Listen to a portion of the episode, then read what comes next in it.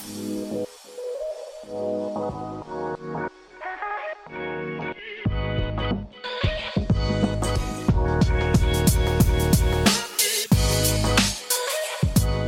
everyone, welcome to Operations, the show where we look under the hood of companies in hypergrowth. My name is Sean Lee.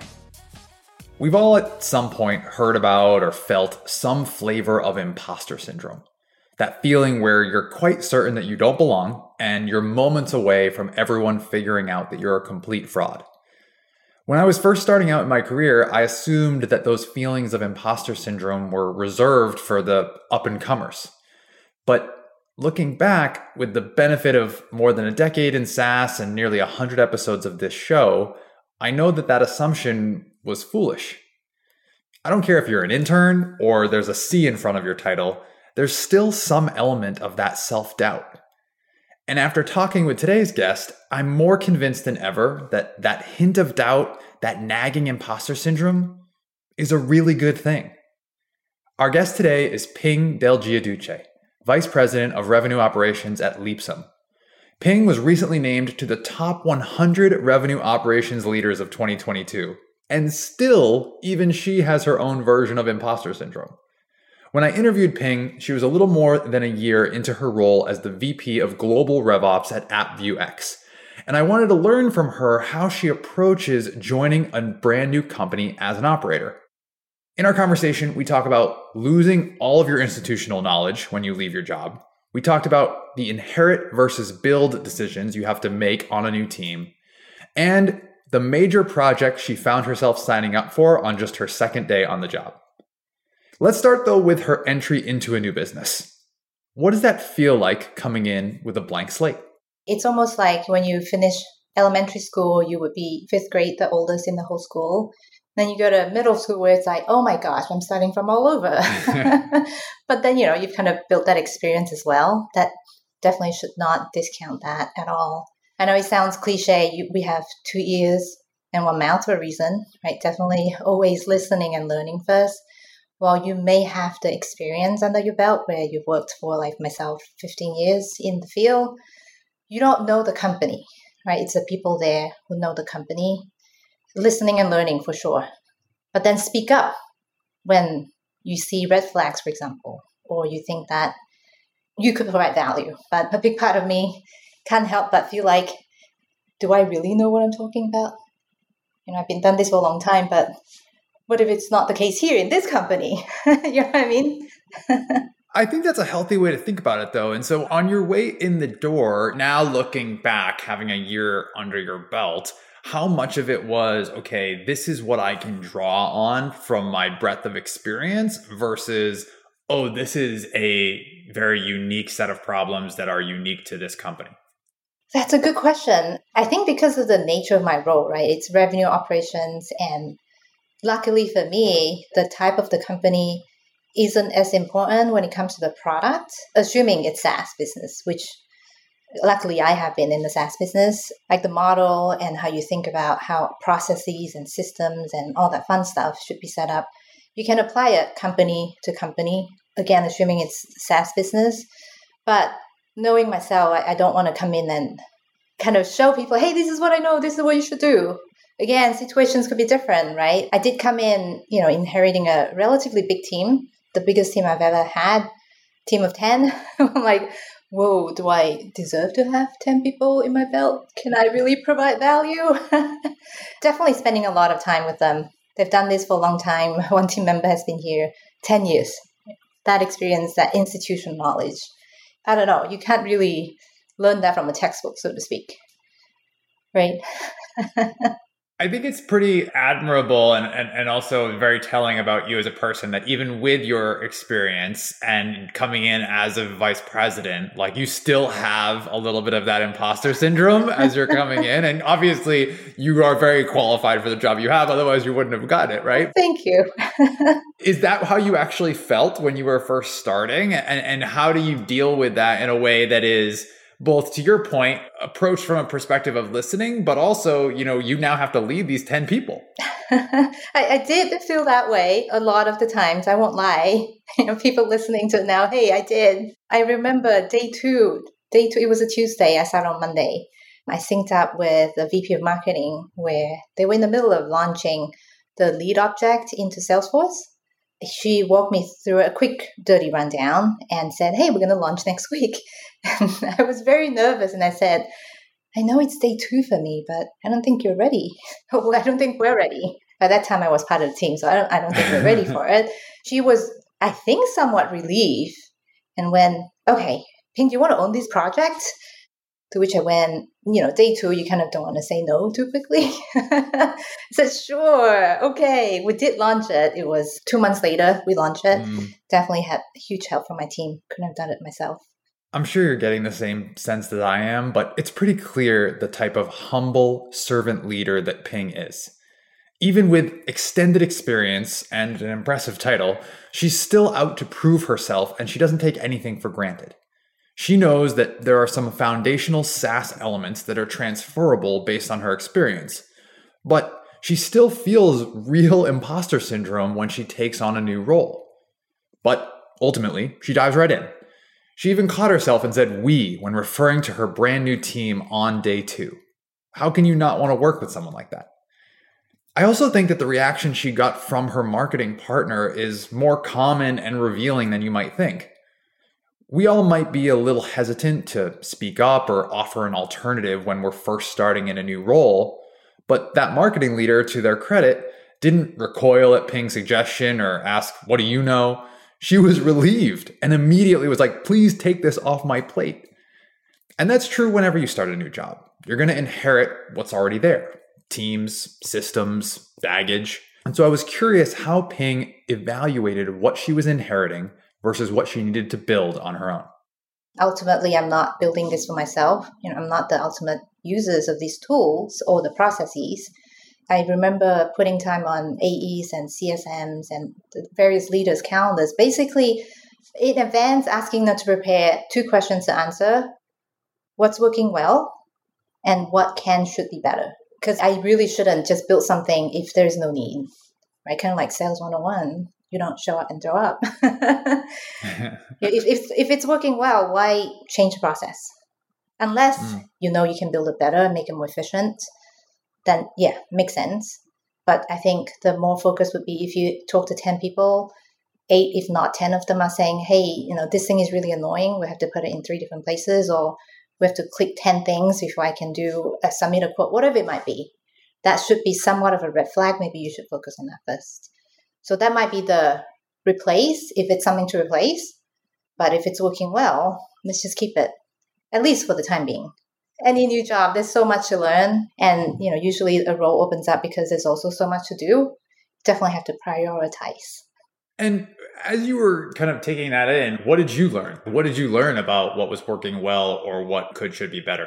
Yeah, sometimes it goes back to the basic, I think. If you ask five different people, 10 different people what the numbers are for MQL for Q1, and you get five different answers, there might be a fundamental problem maybe there's no consistent definition, which was actually what I found when I first started.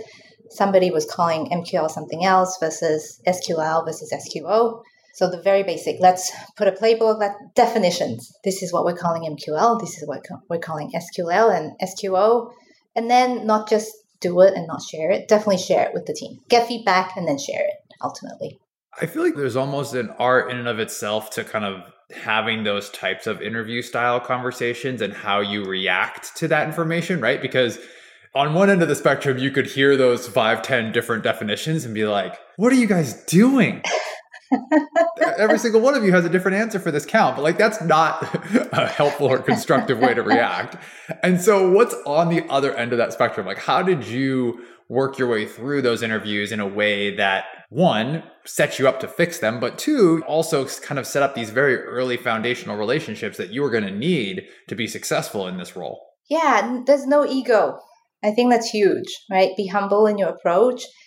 I'm here to help i'm not here to take away anyone's job I mean, unless they want me to in that project that was passed on very quickly. Sure.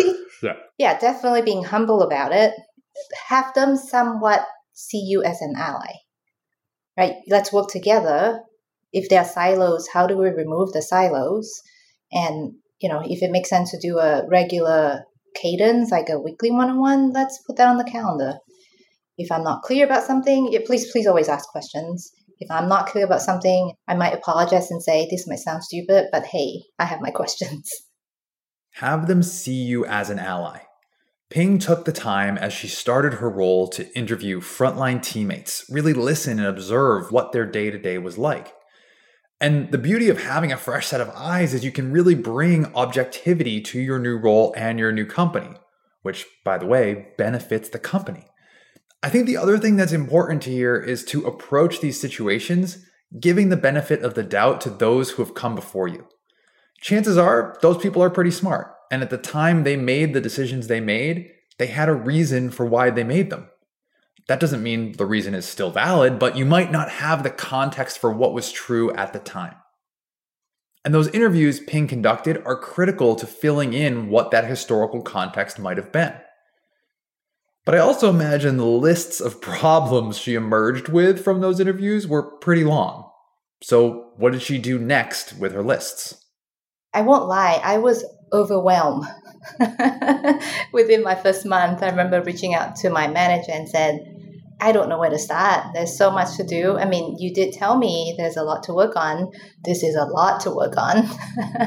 I was appreciative for sure when he said, you know, Ping, take a step back. You know, it's a big elephant one bite at a time. I know it's a bad metaphor. I'm sorry. and no. you know, ultimately tackle it because you're new. You know, you have your to prove yourself somewhat, right? So the low hanging fruit, I feel like is really important. My example, I did have three people in the team where they're fantastic, but what I learned, what they were doing was basically data entry to a certain extent, doing things that we have tools, we have purchase tools to do, so spoke with each of them and kind of figured out what is your goal. You know, what you do is important, but ultimately, I don't imagine this is what you want to do long term. I mean, if it is, that's okay. Tell me too. That's totally fine. I feel like that's relatively low hanging fruit from my perspective. It was relatively easy to do. Also, the bigger picture, the company's North Star, or what I see true RevOps North Star, it's always ARR, repeatable ARR what can I do now that would have the greatest impact on ARR? Like if I have to rank it, so it's the low hanging fruit and then the greatest impact on ARR. And then to what I was saying early on, based on the feedback that you receive from the team, know, what's working, what could be better. If you hear the same feedback from almost 100% of the team member where this is really annoying, this really sucks, maybe that should be higher on the priority list. Because I did inherit a relatively big team, after learning as much as I could in the short time what each of the team members' strengths were, keep empowering them. Right, I'm here to help. I'm not here to hinder your job. You've been here for a long time. You've been doing great job. Keep going. Right, the empowerment. I feel strongly about that for sure. Keep them going.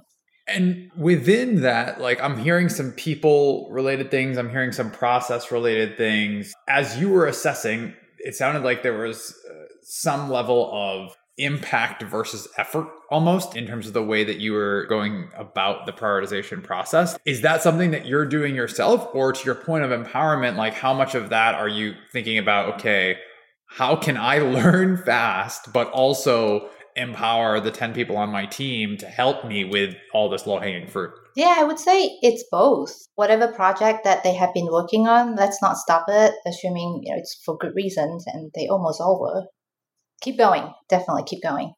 And from my perspective, like putting down my list, which includes my team's list, and then I think something that may sometimes get overlooked is the communication part, right? Yes, I want to align with my team. Yes, I want to align with my manager. But RevOps is very much cross functional. I need to align with the different departments as well, right? If I have a plan to do something and if it affects them, I need to make sure that they know about it and hopefully agree. Can you tell me a little bit more about what that communication looked like or what you kind of learned in, in terms of making sure that all of those different cross functional partners knew about your assessment and kind of the early things that you thought were going to be the most important? Yeah, I'm a very much a note taker. I like to make lists almost everywhere. I have lots of lists. You know, here's the list I need to talk to my manager about. I remember putting together a presentation for RevOps, kind of a first 90 day plan. and then plan for the first half of the year, second half of the year, and so on and so forth. I started with the first 90 day plan, making sure that my manager and I were aligned, and then I shared it with the team. So, you know, they can access it almost anytime they wanted to. I did break the 90 day down to first 30 days to tackle the low hanging fruit. Because the first 30 days was a lot about the learning, but then again, being new, I wanted to show that, hey, I'm here, I can make an impact. I'm here and I can make an impact. I feel like I should write that on a sticky note and stick it on the monitor of my desk. That's really what all operators want to make an impact. So, if you're starting a new gig, I'd follow the order that Ping is preaching for prioritizing what you tackle first. One, find the low hanging fruit. Two, find what will have the biggest impact to ARR. And three, follow the areas where you hear the most consistent feedback about what sucks. And lastly, communicate early and often with your cross functional partners about what you're finding and what you're prioritizing. Ping, of course, used this communication as an opportunity to fill in her own blind spots. And I can't help but think that her version of imposter syndrome, her humility, are key ingredients to what make her such a successful operator.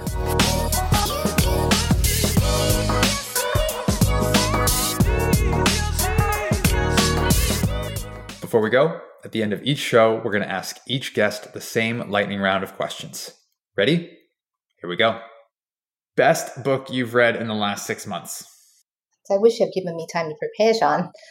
That's okay. That's why we do it on the spot. oh, man. I want to say, I mean, I have a 12 year old daughter. Being in the tween, it's I wasn't exactly a great tween myself. So sometimes it's like payback time. And it's also a very different time, right? Very different time. I recently read this book called Reviving Ophelia. Don't know how applicable this might be to a lot of people. But Doesn't have to be a business book. definitely opened up my eyes where I didn't grow up with all that much technology right now. You know, she has a phone, the internet is right at her mm. fingertip. Some helpful tips there. cool. All right. Favorite part about working in ops? I get to remain neutral. Woo! Mm. it's so important to be neutral. It's not sales versus CS or product versus sales, I would say. It's we all work together. This I get to be neutral. I like that. all right, so flip side, least favorite part about working in ops. A lot of people see ops as back end, which is not exactly wrong, but I don't see that as the main part of ops. I see the main part of my role, at least. It's it's the strategy part. I get to use my brain. I like doing that. When people assume you're back end, your support, your admin, I don't quite like that. Someone who impacted you getting to the job you have today. Um, I would definitely say the CRO. Yeah, he did bring me on board. He is somebody who lets me run trust that I will go to him with with issue if there are issues. He was one who said it's a big elephant. Take one chunk at a time. so definitely. Awesome. All right, last one. One piece of advice for people who want to have your job someday. Ooh, ask questions.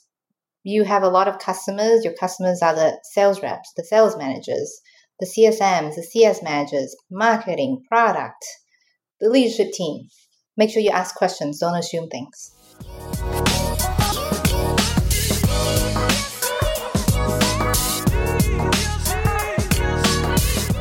Thanks so much to Ping for joining us on this week's episode of Operations. If you liked what you heard, make sure you're subscribed to our show so you can get a new episode in your feed every other Friday.